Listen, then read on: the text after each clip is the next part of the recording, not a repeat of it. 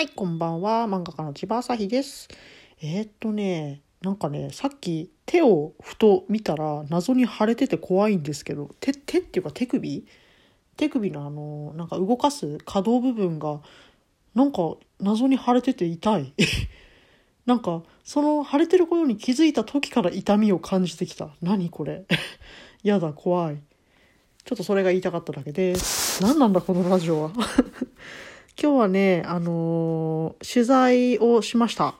若い男の子と喋れて楽しかったです。なんか若者にいろいろ教えてもらってね、えっとね、なんかこう、TikTok で流行ってるのが流行ってる曲なんですって。へーってなって。TikTok 私まともに見たことないからなと思って、はーってなりましたね。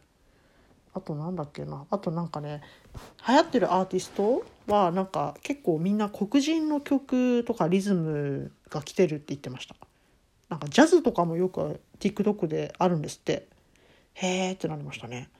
やっぱりなんかいくら自分でまあもちろん自分でもなんかリサーチとかするにしてもなんか生の若者の声聞けるのめちゃめちゃ貴重だなと思って彼とはなんかまた今度通話したりとかなんかどうでもいいダイレクトメールを送り合ったりしましょうねって約束して通話を切ったので楽しかったです。ありがとうございました。